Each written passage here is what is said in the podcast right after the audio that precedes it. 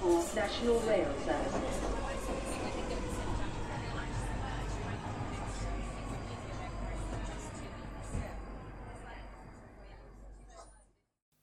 Bine te-am regăsit în stația Londra. Eu sunt Manuel Cheța de la manuelcheța.com și tu asculti podcastul Un român în Londra. De data aceasta suntem la episodul numărul 132, denumit Deny the COVID via ULEZ. În episodul 132 al podcastului Un român în Londra am vorbit despre și vorbesc despre Denied My Backup, transmisia COVID prin aerosol și ULEZ extins pe toată Londra de la anul, plus încep sângerile de semnături pentru USR pentru alegerile parlamentare. Înainte de orice, vreau să fac un mic anunț. Podcastul de față este partea Think Digital Podcast Network. Mă găsești pe Podbean, pe iTunes, pe Spotify și pe radioul românilor din Marea Britanie, pe radio.com. Și bineînțeles, mă găsești și pe YouTube, unde găsești acest episod urcat ca video. Melodia de fundal ce o auzi în podcast este Weightlessness și a fost creată de Daniel Birch în albumul Ambient, volumul 1 de pe freemusicarchive.org. Până una alta, să nu uităm, oamenii faini care trebuie pomeniți sunt uh, cei de care fac crowdfunding-ul pentru acte fizice pentru europeni, Rand E Hub, nu uita să vizitezi Rand E Hub ca să fii ajutat pe probleme de muncă și de Brexit și, bineînțeles, Settle QA pe YouTube, care vorbesc despre settle status și în, uh, creează materiale în limba engleză, română și romani. Și bineînțeles, până una alta, ca să nu uit, în continuare citesc cărțile Hackers de Stephen Levi și The Righteous Mind de Jonathan Haidt. Haideți să intrăm direct în pâinea problemei, ca să zic așa. Ei bine, în ultima perioadă am urmărit cu foarte mare interes campania celor de la Denied My Backup. Cei de la Denied My uh, Backup sunt de fapt un grup de oameni printre care sunt și cei at 3 million care strâng bani în momentul de față ca să efectiv să dea guvernul britanic în judecată, au nevoie de vreo 30.000 de lire, mai au 17 zile și au strâns vreo 10.900 de lire. Să nu uit să mai trimit și eu încă o tură de vreo 20 de lire. Ideea e, din uh, spatele acestui proiect, este să se obțină acte fizice pentru cei care sunt în uh, pre-settled și settled status. În mod interesant, Australia a implementat un status uh, digital, dar a durat o vreme de 11 ani de zile în care au testat și au retestat tot felul de chestii.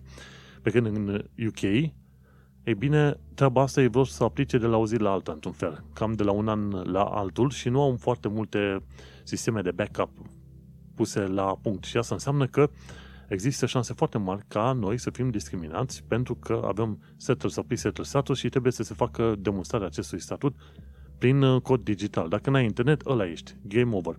Sau dacă landlords bancherii, angajatorii nu au chef să te verifice online, atunci pierzi locuri de muncă, oportunități și așa mai departe.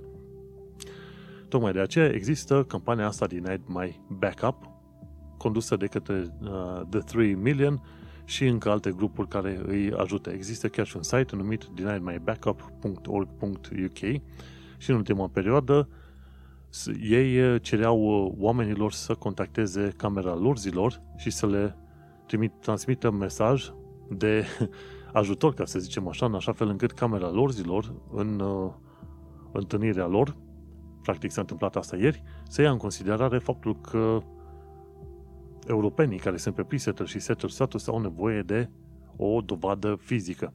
Ei bine, asta s-a întâmplat. Ieri, într-adevăr, s-au întâlnit uh, camera lor zilor și au spus că, într-adevăr, nu este ok ca uh, settle status să fie fără un backup fizic și asta înseamnă că discuția va fi mutată înapoi către Camera Comunilor, unde deține controlul aproape absolut uh, Partidul Conservator cu Boris Johnson și sper că cu ocazia asta vor lua mai mult în considerare și că guvernul UK într-adevăr va genera acel backup fizic, pentru că va fi mult mai ușor să demonstrezi rezidența având un backup fizic decât având un backup digital, fără să ai metode foarte bine și fără să fie populația educată efectiv în uh, verificarea acestui uh, în verificarea acestui status, cum ar veni.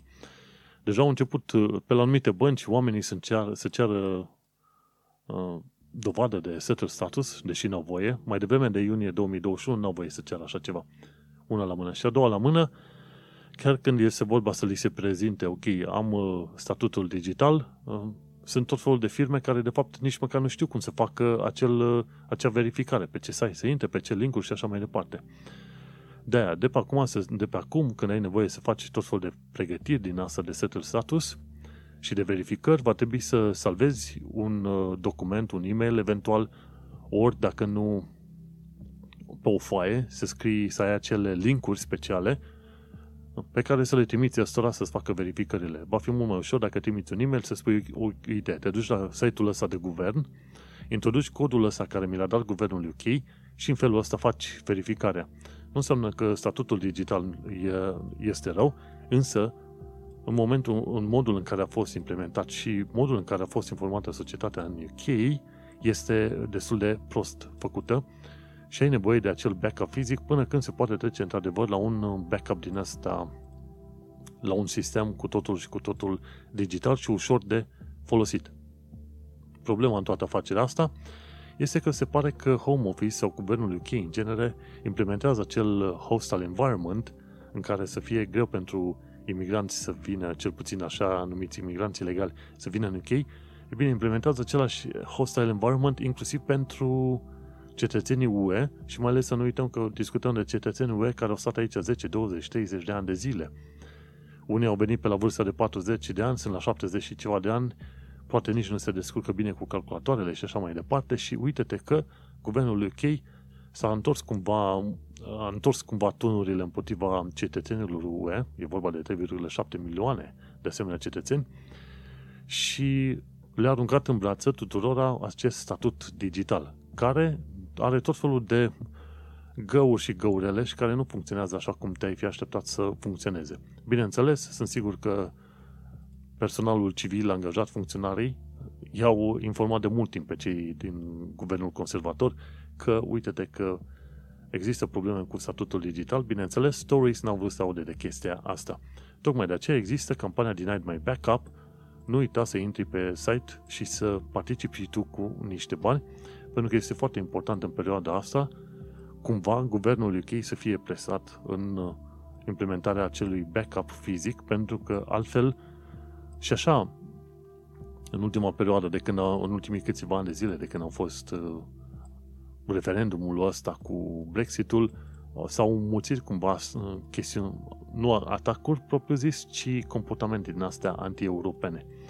Și atunci nu trebuie să le mai dai oamenilor un motiv în plus pentru care să te calce puțin în picioare, neavând un backup fizic. Fiecare pas în plus care îl cer, îl cer cuiva să-l facă este o șansă minus pentru tine de a avea un loc de muncă, de a lua un împrumut de la o bancă, cine știe, de a-ți găsi o chirie potrivită, știi? Tocmai de aceea nu uita să intri pe crowdfunding-ul celor de la Deny My Backup. Tot ce trebuie să te duci, să faci este să te duci pe crowdfunder.co.uk și pe aia slash denied my backup cu liniuță între cuvinte. Și acolo găsești pe cei cu Denied My Backup cu un video care explică de ce și cum. Acum 10.999 de lire e nevoie de sprijin de la mult mai mulți oameni. Hai să continuăm cu următorul subiect și anume transmisia COVID prin aerosol.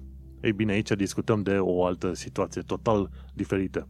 Trebuie să te gândești că până momentul de față sfatul general de la tot felul de autorități este faptul că coronavirusul se transmite prin acei sopi când vorbesc oamenii, când scuipă, când în timp ce vorbesc și că măștile te ajută. Adevărul adevărat este că da, măștile te ajută. Dar uh, nu cu totul. Nu cu totul, de ce? Pentru că s-a descoperit de ceva săptămâni bune, dacă nu chiar mai mult, faptul că COVID se transmite prin aerosoli. Cu alte cuvinte, sunt, este vorba de particule din alea micuțe de, la, de vreo 3 microni care rămân cumva în aer, suspendate în aer, câteodată până la 30 de minute, 2 ore, chiar și 10 ore, dacă nu există ventilație în camera respectivă. Și coronavirusul are o mărime de 0,1 microni și îți dai seama, stă pe suprafețe din asta, pe particulele astea în suspensie de 3 microni și uite-te cum uh, te poți îmbolnăvi, chiar dacă un om a fost bolnav, a strănutat, a tușit în camera respectivă și tu ai venit, să zicem, după vreo două ore. Sunt șanse să te îmbolnăvești. Ceva ca în genul gripei. Și se pare că COVID-ul se transmite ca gripa. Numai că, până la urmă, efectele sunt mult mai mari. În 9 luni de zile de când a apărut COVID-ul ăsta, au omorât un milion de oameni. Adică de 2,5 ori mai mult decât omoară gripa anual pe glob. Ok? Și încă nu s-a terminat anul. Până la final de an sunt șanse mari că se ajunge la 1,5 milioane sau poate chiar mai mulți oameni. Deci COVID-ul, în termeni efectivi, este de probabil 5 ori mai periculos decât gripa prin numărul de victime pe care le-am întâlnit. No. Și interesantă chestie, chiar de curând CDC, Center for Disease Control în SUA, au recunoscut public faptul că, într-adevăr, COVID-ul se transmite prin aerosol.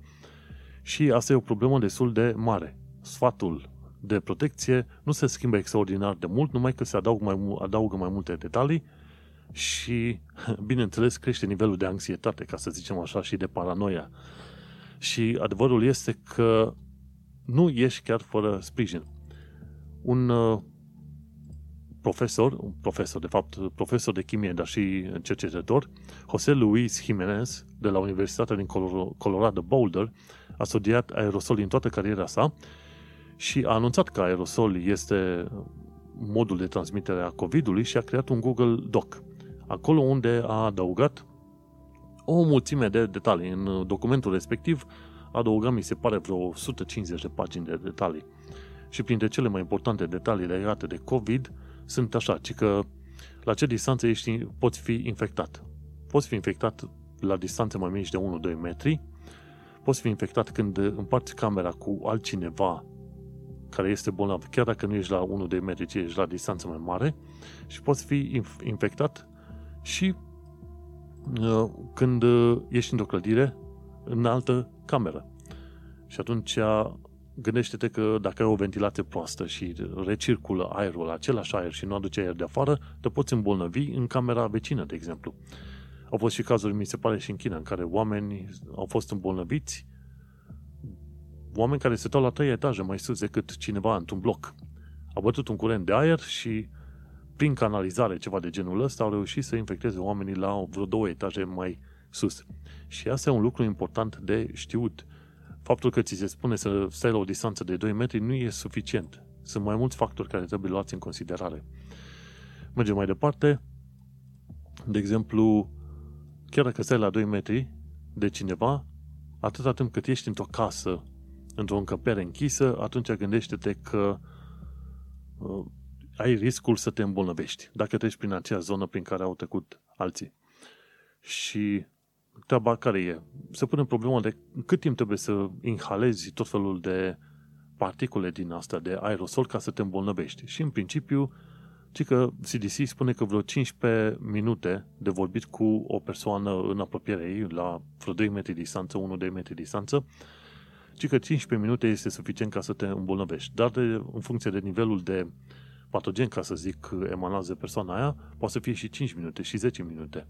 Așa că, în principiu, nu este, se pare că îmbolnăvirea nu este instantanee, dar uh, nici nu înseamnă că poți să petreci foarte mult timp lângă o persoană. Și atunci, important lucru de știut, atunci când un om infectează o cameră, când tușește sau ceva de genul ăsta, uh, virusul poate să stea pentru câteva ore în, uh, într-o cameră și atunci ideea generală este să aerisești cât, pot de mulți, cât poți de mult camera respectivă. Câteodată ai nevoie să ții ușile, geamurile deschise minim 30 de minute, poate până la câteva ore, în așa fel încât 95% din aerul din cameră să fie înlocuit cu aer de afară și atunci ar fi șansa mai mică de infectare. Tocmai de aceea și în urmă cu 100 de ani de zile, la un moment dat o sorenă asta medicală foarte cerebră, care i-am uitat numele, a inventat într-un fel o tehnică și a spus, măi, când ai oameni bolnavi de tot felul de gripă, de tot felul de boli din astea, deschide geamurile și lasă aerul să circule. Pentru că în felul ăsta, uh, aerosolii, boala, toate cele emanante de oamenii care sunt bolnavi, vor fi scoase, amestecate cu aerul de afară și așa mai departe. Și în principiu, cum te poți proteja de a, transmisia cu aerosoli în, uh, în case, de exemplu. Și câteva, câteva sfaturi. Evită locurile aglomerate. Asta înseamnă că, de exemplu, și în magazine ar putea fi o problemă, în locuri în care nu este corect ventilat. Nu sta aproape de alții. Evită zonele unde ventilația este proastă. Nu sta mult într-un anumit loc unde sunt alți oameni. Evită locurile în care nu se poartă mască. Evită vorbitul și țipatul, de exemplu, sau cântatul. Și nu fă sport în zona în care, sau evită zone în care oamenii fac sport. Cam astea sunt sfaturile generale când este vorba să te ferești când ești în interior. Deci, evită oamenii, nu sta aproape de alți oameni, nu sta mult timp într-un loc unde sunt alți oameni, evită locurile unde nu au mască, evită zonele unde nu e ventilație, geamuri deschise și așa mai departe, nu sta închis cu alți oameni, dacă nu ai treabă să fii pe acolo și, bineînțeles, evită oamenii care vorbesc, țipă, cântă. Mergem mai departe și, cum să zic, am un uh, link foarte, foarte sus pus în uh, show notes pe manuelcheța.com unde poți să citești toate chestiile astea în uh, detaliu. Și cum se poate reduce transmisia asta? Ei bine, treaba este că am uh, explicat țin oamenii cât se poate de departe de tine. De exemplu, există riscul să te îmbolnăvești uh, fiind afară? Da, există riscul. Dacă ai pe cineva care merge înaintea ta și bate vânt din față și omul este bolnav și tușește, te poți îmbolnăvi. Tocmai de aceea, o regulă generală este să și porți măștile chiar și când ești afară, pentru că nu știi când te voi întâlni cu oamenii. Tot legat de măști, chiar dacă măștile alea sunt, uh, au fibrele, ca să zic așa, distanțate extraordinar de tare față de micronii pe care au uh, aerosolii ăștia, datorită mișcării aleatoare a particulelor în genere, măștile astea totuși reușesc să prindă o parte bună din aerosoli. Ce mai mult te ajută, bineînțeles, dacă cel care este infectat și și cel care nu este infectat poartă ambii mască. Rata de infecție se reduce extraordinar de mult. Virusul, în schimb, nu poate supraviețui dacă este pe afară. Dacă a fost cineva afară și bate soarele, virusul este distrus în uh, câteva minute până la o oră, ceva de genul ăsta. Și, în genere, nu o să te îmbolnăvești dacă treci prin fața ușii unei case unde este cineva bolnav, deși ar fi bine să, să te ferești. Poți să ieși la restaurant atâta timp pe o terasă, atâta timp cât stai la 2, 2 metri distanță de cea mai apropiată masă și, bineînțeles, atâta timp cât porți masca de cele mai multe ori când nu mănânci. Ha. Și acum mai e comparația între taxiu și avion. Ești, ești la mult mai mare risc în taxiu decât în avion. În avion, ci că au filtre speciale și atunci aerul este recirculat, dar curățat de tot felul de aerosoli. În avion, riscul cel mai mare este de la colegii de zbor și mai ales când vorbesc. Situația este cam așa. Oamenii când respiră, emană o anumită cantitate de aerosol cu, ce știu eu, cu acest virus. Dacă vorbesc, atunci emană de 10 ori mai mulți aerosoli. Dacă vorbesc tare, țipă sau cântă, atunci emană de vreo 50 de ori mai mult uh, aerosoli. Cu alte cuvinte, dacă ai prieteni vorbăreți, în loc să stai la 2 metri, trebuie să stai la 50 de ori mai mult, adică stai la 100 de metri de ei, ca să fii protejat. Asta e o glumă, bineînțeles, dar în principiu trebuie să ai grijă că transmisia și cantitatea de virus în aer este direct proporțională cu cantitatea de vorbit și cu volumul de vol, volumul vorbit, inclusiv cântatul sau cântatul la instrumente. O întrebare. Sunt uh, școlile sigure? Nu sunt sigure, pentru că acolo sunt prea multe probleme la un loc, n-ai nici ventilație, sunt prea mulți la un loc, nu există distanțare și așa mai departe. Școlile sunt într-adevăr un uh, loc destul de periculos. Și un mod prin care poți să calculezi ventilația dintr-o cameră, dacă e nivelul de dioxid de carbon este undeva peste 1000 de părți pe părți uh, pe milion. Da, părți pe milion. Dacă e peste 1000 de părți de pe milion, atunci înseamnă că trebuie să ventilezi locul pentru că e prea mult aer nefiltrat, necurățat acolo. În uh, lifturi poți să fii în siguranță dacă sunt vreo 4 oameni într-un lift de 8 și fiecare stă cu nasul în colțul lui și are mască. De la toalete nu te îmbolnăvești de coronavirusul și trebuie să te ferești de zone în care se cântă sau și le instrumente și vocal. Cam atât. Și în principiu măștile sunt eficiente, mai ales că măștile sunt folosite de către și de către omul bolnav și de către omul sănătos. Normal că măștile alea N95 sunt cele mai bune, dar uh, ideea este că, cum îi zice, e bine să folosești orice fel de mască ai la dispoziție. Și trebuie să forți măștile inclusiv uh, afară. Și este la fel important să ai mască din aia care ți se mulează pe toată fața. Măștile alea simple, ieftine, de o liră pe care le găsești bucata, alea au foarte mare spațiu în lateral și atunci sunt șanse mai mari să îmbolnăvești și pe alții și pe tine. Și nu trebuie să te temi prea tare pentru că se pare că nu te poți îmbolnăvi dacă la un moment dat cineva ți-a sănutat în ochi. Uneori ochii sunt o, cum e la virusul Ebola, sunt o metodă prin care poți să fii infectat. În cazul ăsta se pare că nu. Uh, și dacă ai scut din ăla pe față de plexiglas, să știi că nu te ajută tot. Dacă tot vrei, trebuie și scut, dar și mască pe față. Trebuie și mască se poartă pe nasc. Și este important ca ventilația să se facă foarte, foarte mult și foarte bine, în așa fel încât, măcar vreo jumătate de oră, în așa fel încât aerul din cameră să fie curățat și dat la o parte. Și un alt lucru care este important de pomenit în toată afacerea asta cu aerosolii și coronavirusul, este că dacă ai HEPA filters, s-ar putea să te ajute să curețe aerul mai bine. Ci că și umidificatoarele astea ar ajuta. Dacă ai aerul mai umed, se pare că atunci particulele umede cad mai mult la sol și strâng cu sine acele, cum îi zice, acele particule, ca să zicem așa. Oricum, important este că foarte mulți oameni nu vor avea acele filtre super speciale, așa că mai bine va trebui să-ți iei o cameră în care ai geamuri ușor de deschis. Și ar fi fain să ai și o lampă de pe ultraviolete ca să omori virusul, dar cel mai mulți oameni n-au așa ceva, așa că asta pică din, din toată schema asta. În fine, nu uita să verifici documentul pe care l-am pus în show notes, e linkul Google Docs, chiar în prima frază.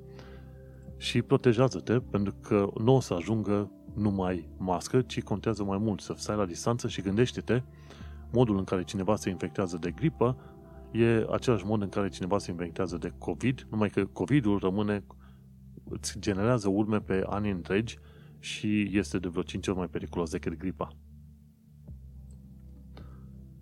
Mergem mai departe și discutăm despre ULEZ extins pe toată Londra de la anul. De la anul însemnând 2020, mai precis, nu 2021. Ei, ce s-a întâmplat? Sadiq Khan a dat o lovitură, a făcut o lovitură de teatru extraordinară, a folosit, ă, asta cum îi zice, a lui Later, da, The Guardian m-a anunțat să mă înscriu. Au, în centrul Londrei s-a folosit ULEZ. ULEZ însemnând Ultra Low Emission Zone, zonă în care trebuie să plătești 12,5 lire dacă ai mașini puțin mai vechi. Și s-a descoperit că în 6 luni, un an de zile de când s-a făcut testul ăsta cu ULEZ, poluarea în zona aia a scăzut cu 96%. Și asta a fost motiv suficient de bun pentru Sadikan să zică, ok, vom implementa politica asta din 2022 pentru toată Londra, absolut totul. Și atunci asta înseamnă că din 2022 mașinile pe benzină mai vechi de 2006, care sunt pe Euro 4, vor trebui să plătească 12,5 lire. Chiar dacă ești din, din curtea ta și te duci la un magazin mai jos pe stradă și atunci va trebui să plătești. Pentru că vor fi instalate, mi se pare, vreo câteva, ce știu, 3.000, 5.000, 10.000 de camere care vor verifica chestia asta. Îți dai seama? Nu știu undeva zicea, câte camere vor pune. În fine, undeva între 3.000 și 10.000 de camere vor să instaleze ăștia pe toată, pe toată Londra, în așa fel încât să poată verifica oamenii care ies la plimbare și care, bineînțeles, au mașini vechi, puf, 12,5 lire. Dacă ai pe motorină, mașina nu trebuie să fie mai veche de 2016 și să aibă Euro 6. Motiv suficient ca în perioada asta, bineînțeles, să se treacă la mașini electrice. Dacă poți, de ce nu? Ori mașini mai noi, ori mașini electrice. Altfel plătești 12,5 lire pe zi de fiecare dată când ieși din uh, curte. Și interesantă chestie, transportul uh, din asta de mărfuri, ori dubele, ceva de genul ăsta, care nu respectă Euro 4, Euro 6, vor trebui să plătească 100 de lire pe zi. Gândește-te, 100 de lire pe zi. Și cred că ăsta e un motiv suficient mai devreme sau mai târziu în Londra să te pui frumușel să îți iei o mașină din asta electrică. Ci că au făcut ăștia studii la un moment dat și a reieșit că mii de oameni, undeva pe la vreo 2-3 mii de oameni, mor anual din cauza poluării în Londra. Bineînțeles, nu mor din prima, ci se acumulează de-a lungul timpului. Și asta înseamnă că după 2022 încolo vom avea un oraș cu 96% mai puține noxe, ceea ce este un lucru extraordinar. Față de Brașov, de exemplu, Londra este oricum deja un oraș curat, este considerată o pădure în sine și după ce se implementează politica asta, este primul oraș din lume care implementează ultra low emission zones, like, ca în felul ăsta. Și asta înseamnă că vom avea o viață mult mai bună și o calitate a aerului extraordinar de bună după 2022. Ci că vreo 350.000 de oameni vor fi afectați de politica asta nouă, dar în schimb, nu, ce să faci? TFL a spus că îi ajută pe oameni cu niște bani ca să schimbe mașina veche în mașină nouă și așa mai departe. Important de ținut minte este că asta este o lovitură de teatru, un semn foarte bun pe to- pentru întreaga lume. Și vorba aia, foarte mulți vor zice, dacă în Londra se aplică, se aplică ULEZ în felul ăsta, de ce n-am face și noi în Berlin, în Paris și în multe alte locuri? Și este bine că se aplică o chestie din asta și, în sfârșit, mi se pare că este una dintre cele mai bune, bune știri ale anului 2020, ca să zic așa, după, bineînțeles, ce am aflat că USR data trecută a câștigat primările în vreo câteva locuri, cum e Brașov, Vaslui, Focșan, București, Timișoara și așa mai departe, în vreo câteva locuri. Și în felul ăsta, revenind la Iulez, știrea bună este că vom avea un aer mult mai curat și câteva mii de oameni nu vor mai muri din cauza poluării din Londra. Un lucru extraordinar de bun și pentru care Sadiq Khan merită lăudat. Foarte mulți oameni se plâng de el, dar în schimb, uite, el a lucrat la ideea asta cu Iulez și, bineînțeles, la creare de uh, affordable housing, de exemplu. Și se pare că e cam în grilă și cu affordable housing, așa că cine știe, poate data viitoare când se vor mai face alegeri locale, adică va mai câștiga în, încă, încă un mandat, ca să zicem așa, încă o susținere din partea londonezilor. Oricum, stau și mă gândesc foarte bine, sunt șanse mari ca Sadiq Khan, ca primar, să fie mult mai mișto decât a fost vreodată Boris Johnson ca primar în Londra. În fine, ideea generală este că avem anul ăsta alte alegeri, până nu uit, și vezi că se fac alegeri parlamentare. Nu uita să te înscrii la vot prin corespondență, la vot în străinătate.ro. Cei de la USR deja strâng semnături și ideea interesantă cu USR este că îi strâng semnături online. Dacă ai o poză cu buletinul tău, pui semnătură online și detaliile tale și atunci poți să susțini USR-ul direct online. Mi se pare că tot ce ai de făcut este să te duci pe usr.ro și www.ursr.ro și acolo poți să îi susții.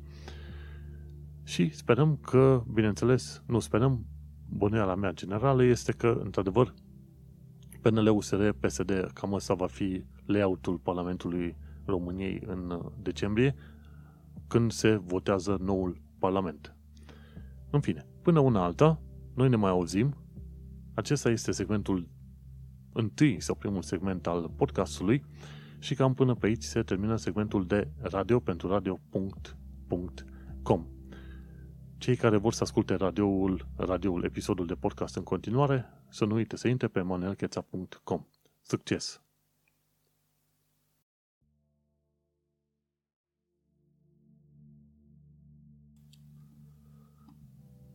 Hai să continuăm, bineînțeles, cu lucrurile care ne mai interesează. De exemplu, învață limba engleză și cultura britanică. Adevărul este că la câte surse urmăresc, că nici nu pun toate linkurile pe aici, pun doar câteva dintre ele. Și înveți atât de multe lucruri, bineînțeles, pentru că e vorba aia de noutate, de țară nouă în care ești, de loc nou în care ești și vrei să afli cât mai multe lucruri vrei. De exemplu, poți să afli 15 expresii care conțin cuvântul get. Get out, get in, get off, get on, toate cele.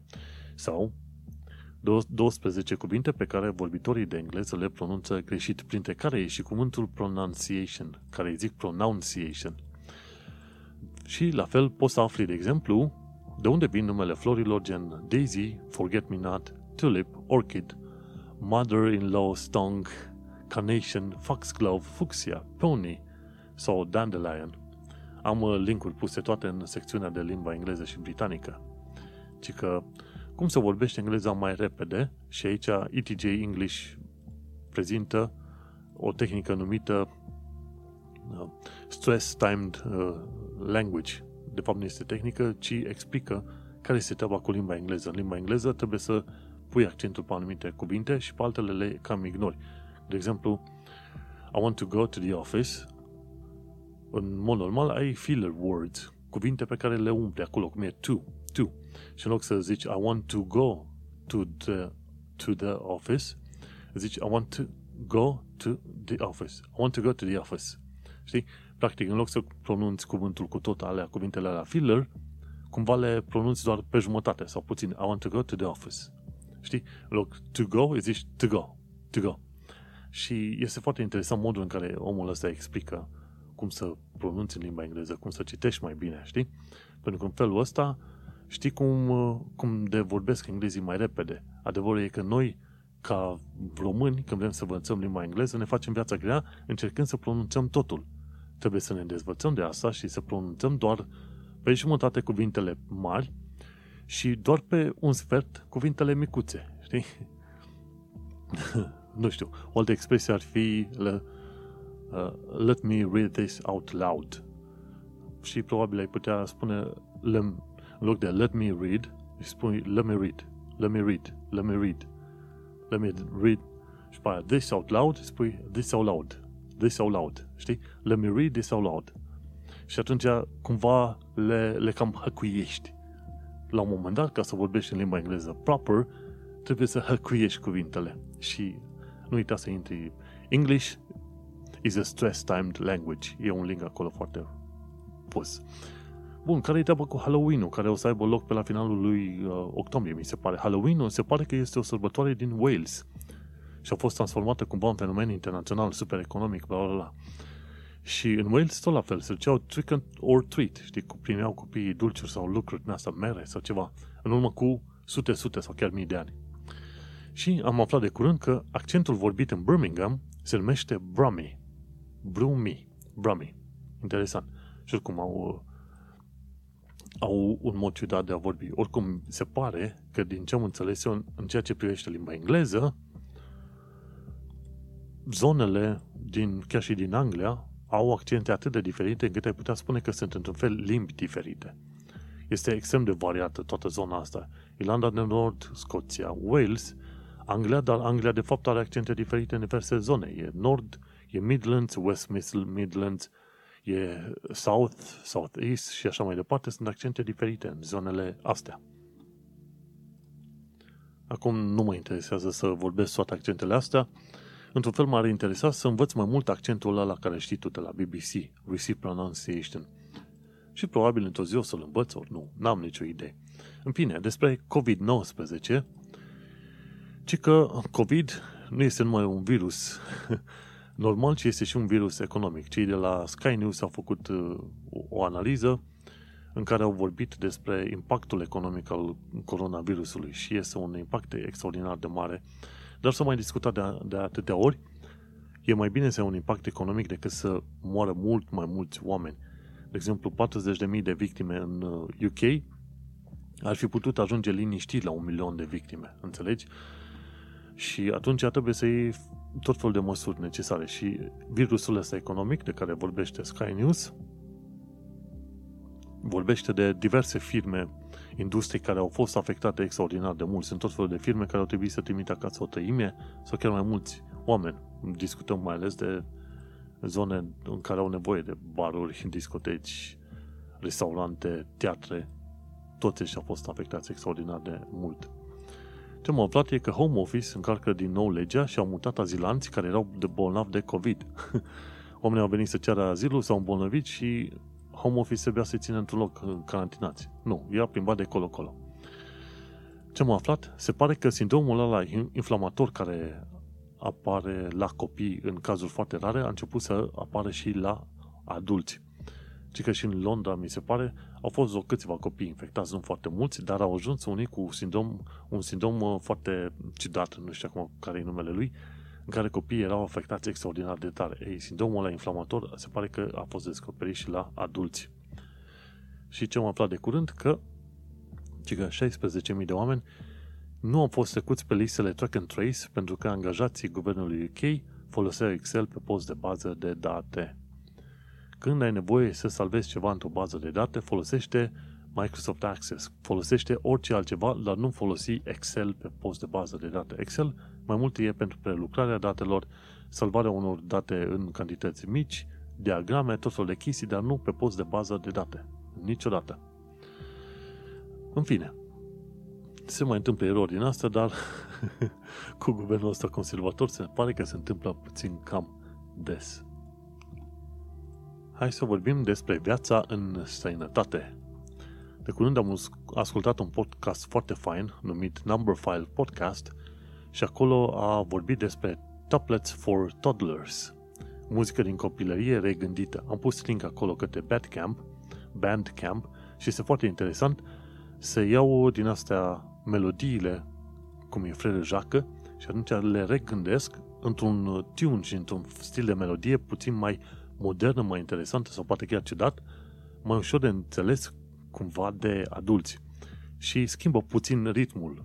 În loc de 1, 2, 3, 4, face 1, 2, 3, 4, 5, 1, 2, 3, 4, 5, 1, 2, 3, 4, 5. Și atunci îți schimbă puțin uh, chiar și înțelegerea melodiei. E foarte interesant modul în care uh, cei de la Number File Podcast au prezentat chestia asta. Bine, nu ei, ei doar au prezentat. Cei care au făcut tuplets for Toddlers.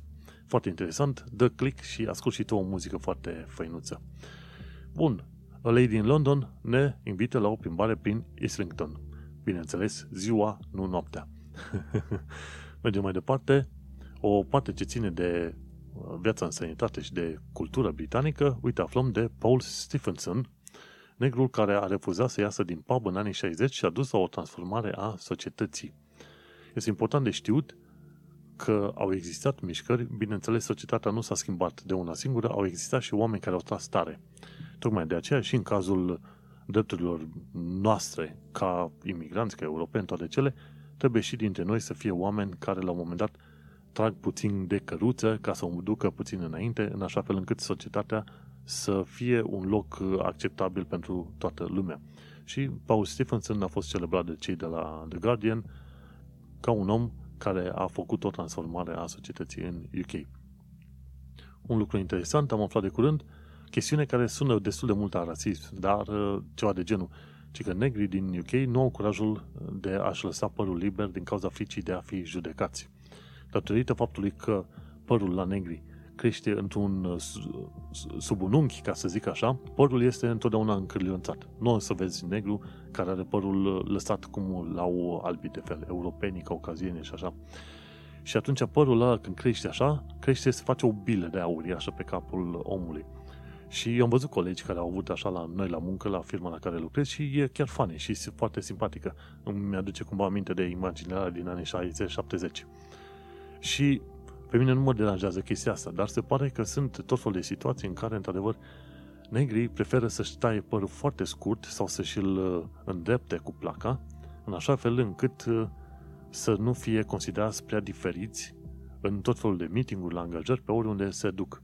Și e interesant că există frici din astea și e bun să știi, să te uiți care este situația în UK, ca în felul ăsta să înțelegi mai bine cu situația și cu tot felul cum e Black Lives Matter și toate cele. Până nu discuți cu oamenii mai aproape, că noi avem colegi negri la muncă, situația este puțin mai greu de înțeles.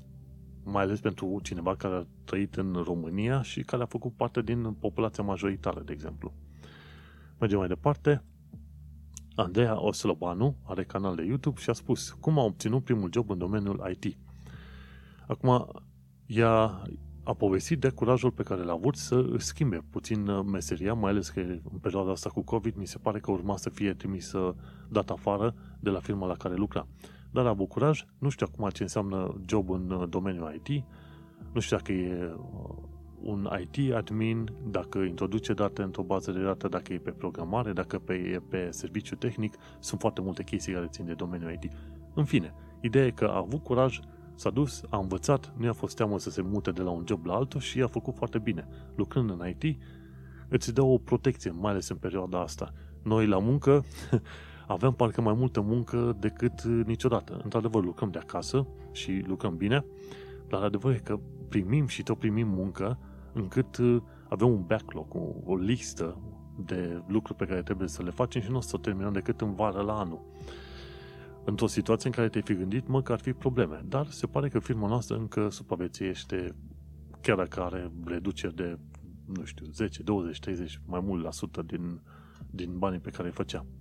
În fine, o australiancă ne invită la o vizită în castelul Windsor și, uh, cum îi zice, localitatea din jur. Mă uit, îmi place să mă uit la chestiunea asta făcută de A Lady in London, de Yvette Vibes, de exemplu, pentru că ele povestesc foarte bine tot fel de chestii și locuri pe care le vizitează și au curaj să le viziteze în perioada asta. Pentru că n-am curaj să ies din casă. N-am ieșit de 3 săptămâni.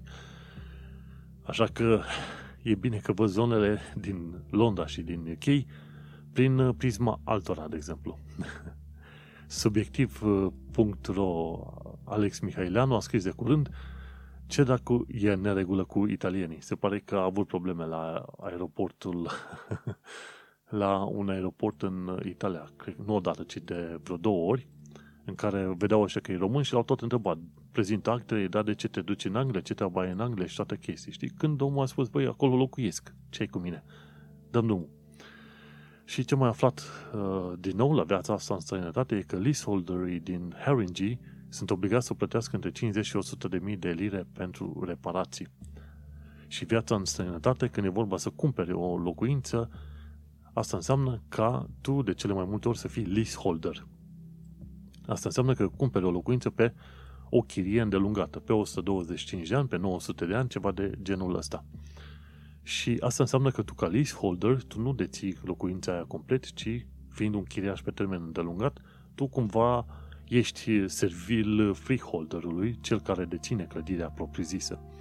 Și uite că freeholderul, care e Consiliul din Haringey, vrea să facă nu știu ce reparații pe la tot felul de blocuri și clădiri și cere de la fiecare leaseholder între 50 și 100 de mii de lire reparații. Asta înseamnă că în perioada asta, dacă e cineva care are leasehold pe acolo și vrea să vândă, nu poate. Ok? Și atunci este o problemă mare, mai ales când li se cer oamenilor atât de mulți bani. Și a fost o confuzie în transmiterea mesajului că oamenii înțeleseseră că ei trebuie să dea banii aia în 14 zile. I-a băgat în boală pe unii dintre oameni.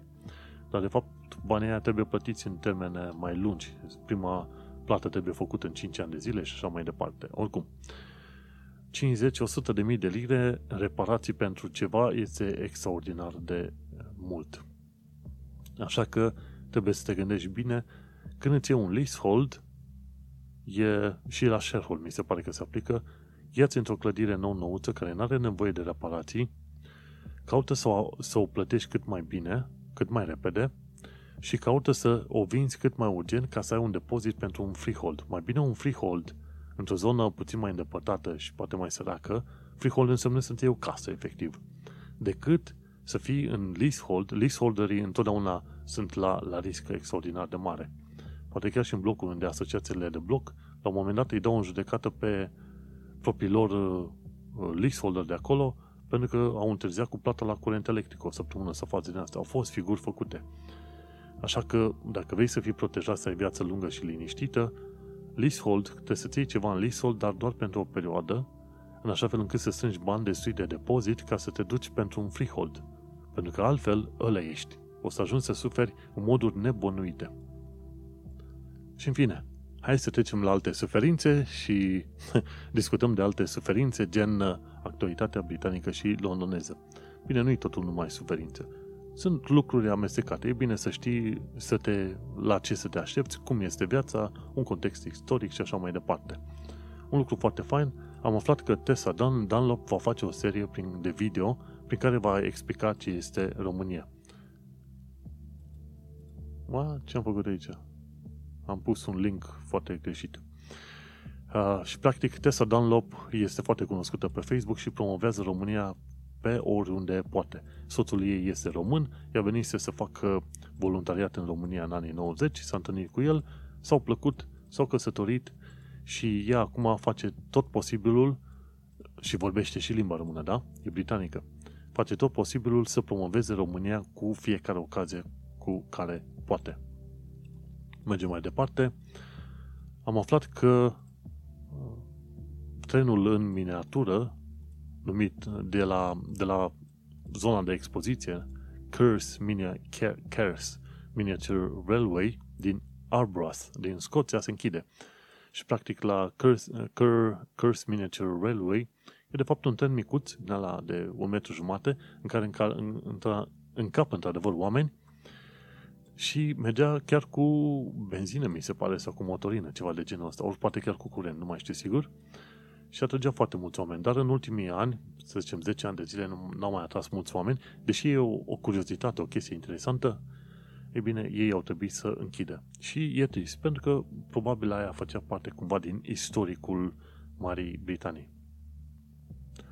Mergem mai departe. The Guardian anunță că Klarna ar putea fi o capcană pentru tinerii britanici care cumpără lucruri online. Klarna este un fel de sistem, uh, buy now, pay later, ceva de genul, BNPL. Și mai ales firmele gen Buhu, care fac fast fashion, chestiile alea ieftine și de prost gust în principiu, care numesc ei fast fashion, rahaturile alea, uh, aplică, au și sistemul ăsta de plată Klarna. Și Klarna plătește pentru tine și după aia tu va trebui să plătești către Klarna în trei părți. Dacă ai 10 lire, 3, 3, 4, ceva de genul ăsta. Numai că se pare că modul în care Klarna lucrează îi face pe oameni să cheltuie mai mult decât își permit să plătească. Și, bineînțeles, fast fashion normal că se aplică pentru cei mai săraci. Și normal că Klarna acolo se duce. Adevărul este că tehnica generală în viața asta este să faci bani de la oameni săraci. Este o avere în sărăcie. Pentru că oamenii săraci nu știu să-și dămâiască banii și cheltuie mai mult decât își permit. În fine. O veste bună este faptul că Google va închiria 70.000 de picioare pătrate. Asta ar însemna undeva pe la vreo 5.000-6.000 de metri pătrați în Tech Hub-ul de la St. Pancras, acolo unde mai are deja alte birouri este un lucru bun. Faptul că Google închiriază mai mult teren. Adevărul este că în perioada de criză, atunci este bine să investești în tehnologie, în imobile, în ce vrei tu. Dacă ai un ban, acum, când urmează criza economică, cum este bine să ai bani de investit? Că după ce trece criza asta, o să fii pe val, cum se zice.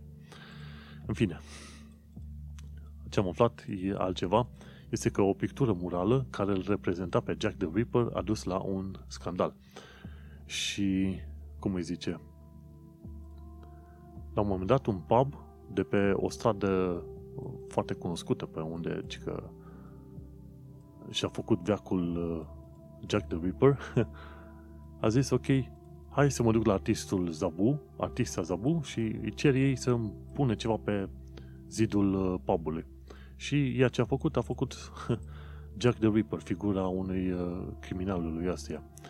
Și atunci, la un moment dat, s-au enervat oamenii și au zis, auzi mă, ne ducem și ștergem ăla. Și au șters ăla și au pus altceva în, în loc și a spus, bă, hai să ținem minte victimele, nu să glorificăm uh, criminalul uh, respectiv. Și Jack the Ripper, într-adevăr, a făcut, uh, cum îi zice, a făcut uh, nebuniile alea, ca să zic așa.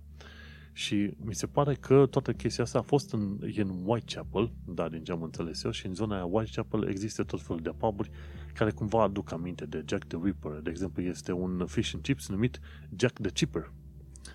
Și oamenii cumva se duc acolo ca să vadă cum este zona aia bine renumită în care Jack the Ripper a făcut, a omorât vreo câteva femei în modul ăla oribil.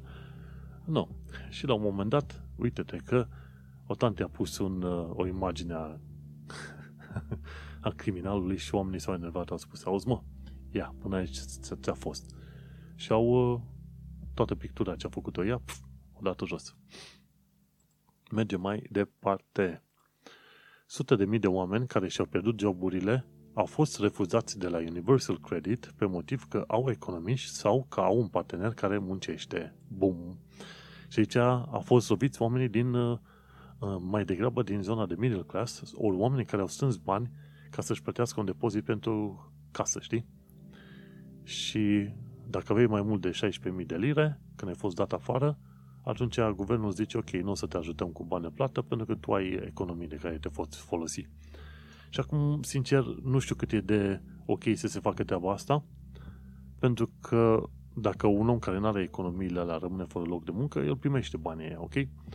În virtutea faptului că a plătit niște taxe. Și omul altul, care între timp a reușit să strângă bani de un depozit și ăla, zic eu, că ar trebui să, fie, să primească bani, să fie ajutat prin Universal Credit, chiar care banii el alții pregătiți de casă.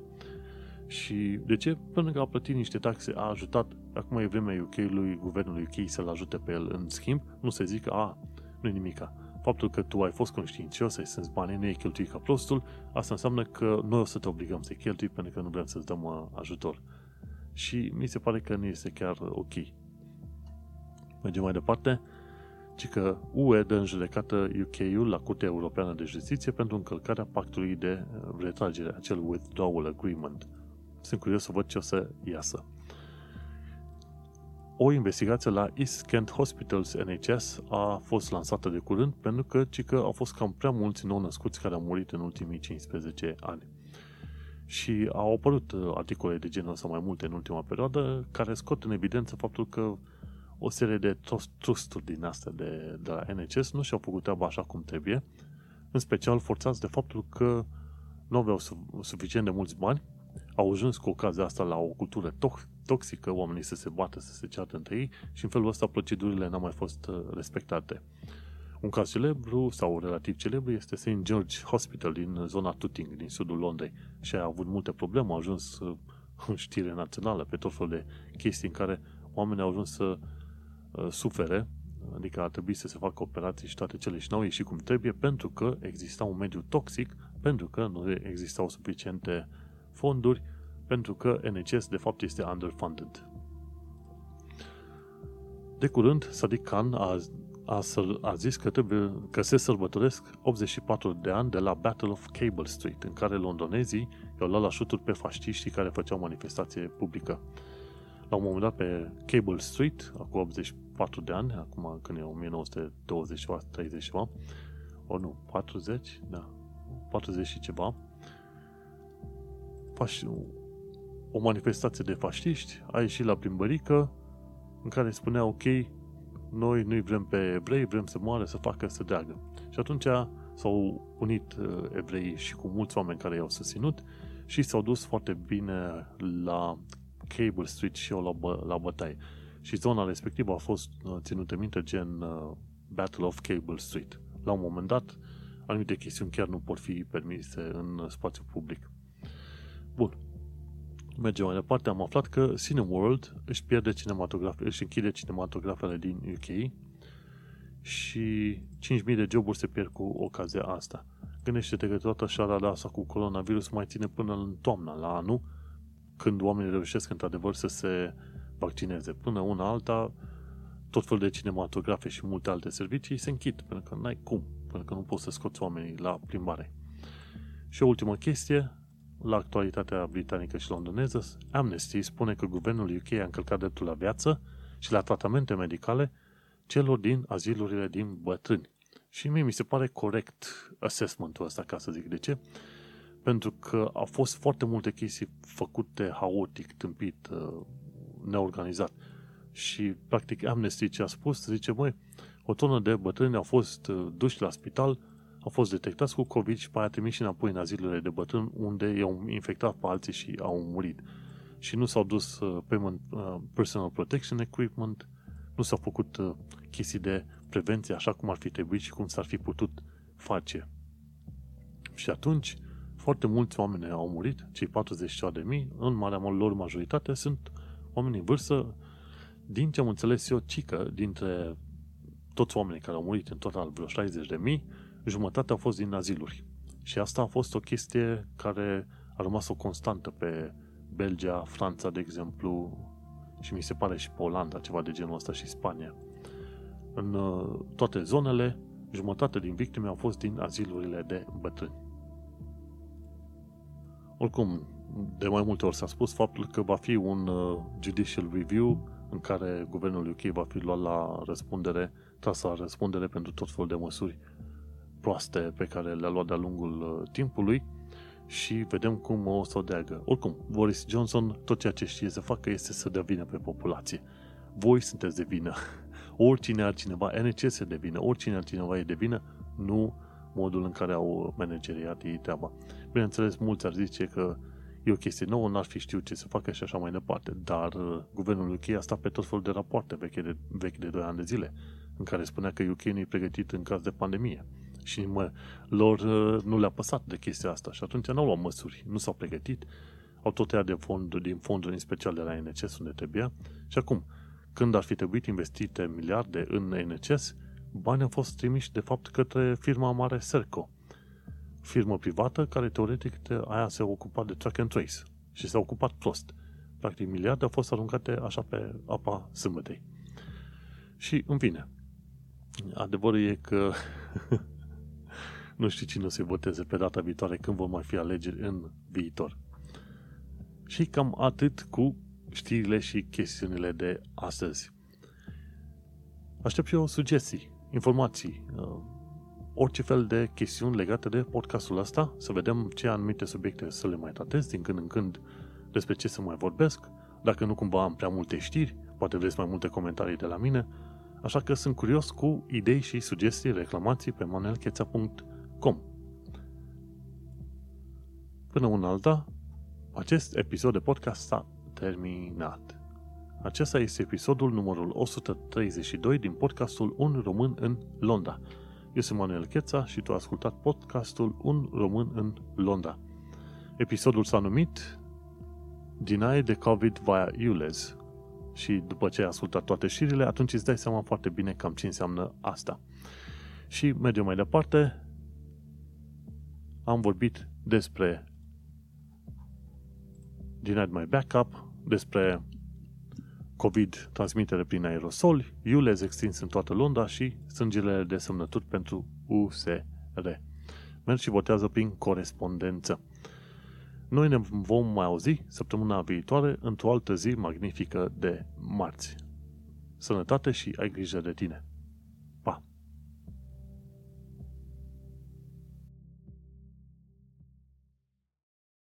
The next station is Balham.